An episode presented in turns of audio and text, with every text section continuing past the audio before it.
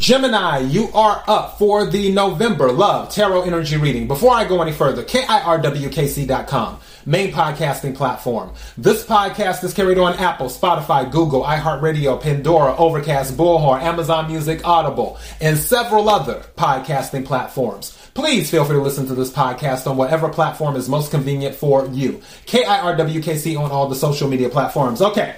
So this is the love reading. The general reading for November is already up for all of the signs. Technically, we're still in October. All of the readings are up for all of the signs for October. The general readings, the love readings, and the money readings are up. I just did a new moon in Scorpio reading for the collective yesterday. I will do a Halloween reading for the collective in a few days. So yeah, that's where we're at. And then of course the money readings will be done probably in about a week or so for all of the signs for November. Um, whatever you watch or listen to, take what resonates, leave what doesn't. If it's not your story, don't try to make it fit. I'm just a person sitting here reading energy in the tarot cards. You know your story better than I ever could. Now that I've said all that, let's get to the reading. May I have the energy for Gemini for November? May I have the energy for Gemini for November? May I have the energy for Gemini for November?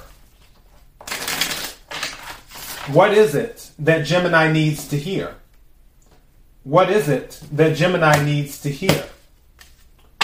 What is it that Gemini needs to hear? Okay, that didn't want to go back in, whatever this is. That's been coming out a lot. Okay, may I have another card, please?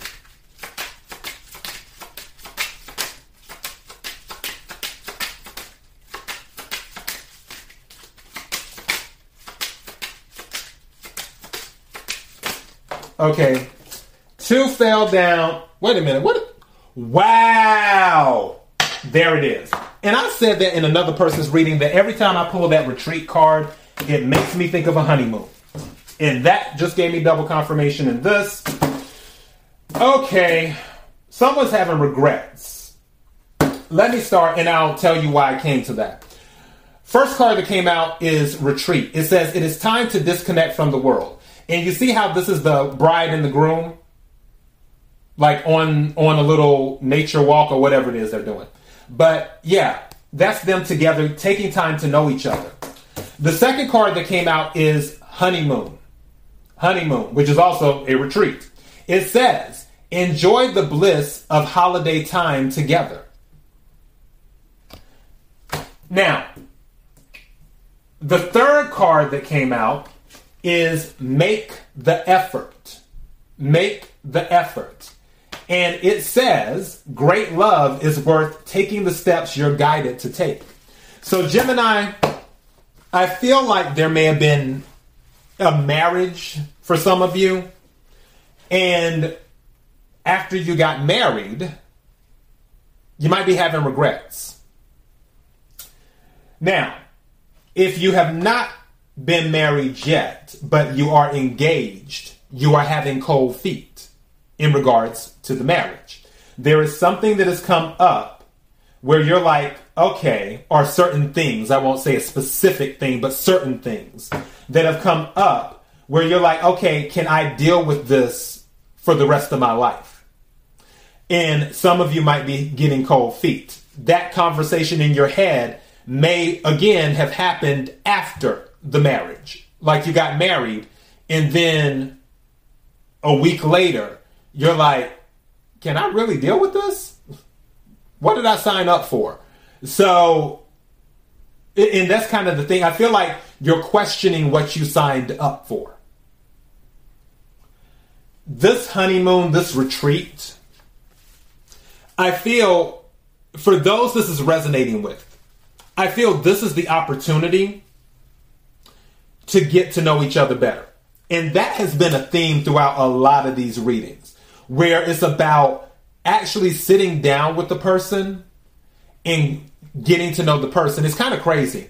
I remember with the whole 2020 situation, one thing that became the talk was how married couples had to stay home with each other and actually deal with each other because you know, when things were regular, obviously you weren't stuck in the house as much. There were places you could go and do your own thing, and you didn't have to be with your spouse or your boyfriend or your girlfriend or your, you know, whatever.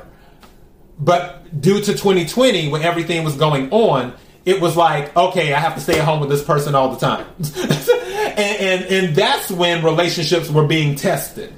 Because being around someone all the time and not going crazy, let me tell you, just saying. But my point of that whole thing is, is that one of the good things that happened too was for some relationships it made them stronger. Now for other relationships it was a tower moment where it was like, look, this wasn't built on a strong enough foundation to withstand this. After all this is over with, we go in our separate ways. We need to get a divorce or, or either we need to just separate. Fine. But for other relationships, it, it made them stronger because it was built on a solid foundation to begin with.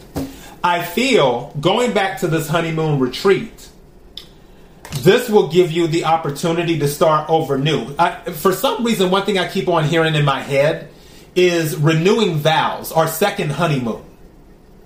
Let me know in the comments. Something I keep on hearing. But whatever. Not the point right now. The point is, is that this moment of doing this retreat, our second honeymoon, or regular honeymoon, or whatever it is, would be a very good opportunity to really get to know each other. That that's the point. And that's where this comes in. Make the effort. Make the effort to get to know each other so you can have a strong foundation. Let me take a few cards from my deck and then we'll close this out. May I have the energy for Gemini in regards to love? Energy for Gemini in regards to love for November. Energy for Gemini in regards to love for November. Can we clarify the cards on the table? This card, what is that? Seven of Pentacles at the bottom of the deck. This card kept on calling out to me. I didn't know what it was though. Seven of Pentacles. Yeah, you're going to have to invest in this. Earth energy, Capricorn, Virgo, Taurus. You'll have to invest in this relationship. Again, you're going to have to make the effort in order to help the relationship grow. Something told me to take this card too. The devil. So there's something, there may be some toxic habits or there may be some temptation going on. Also, some of you might be dealing with a Capricorn or an Aries. too. All right. Can we clarify the cards on the table? Maybe that's why someone's rethinking something because they're seeing a side of the person that they're with that they haven't seen before. So that might be why. And it's sort of after the fact after the engagement or after the marriage. Again, take what resonates, leave what doesn't. Can we clarify the cards on the table for Gemini? What is it that Gemini needs to hear? Thank you.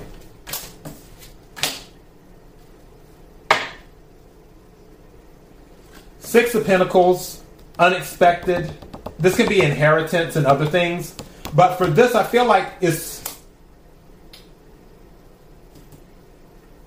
Something that was hidden unexpectedly comes to light.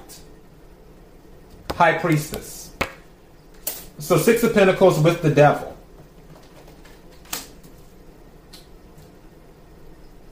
But also, Six of Pentacles can be about balancing things out.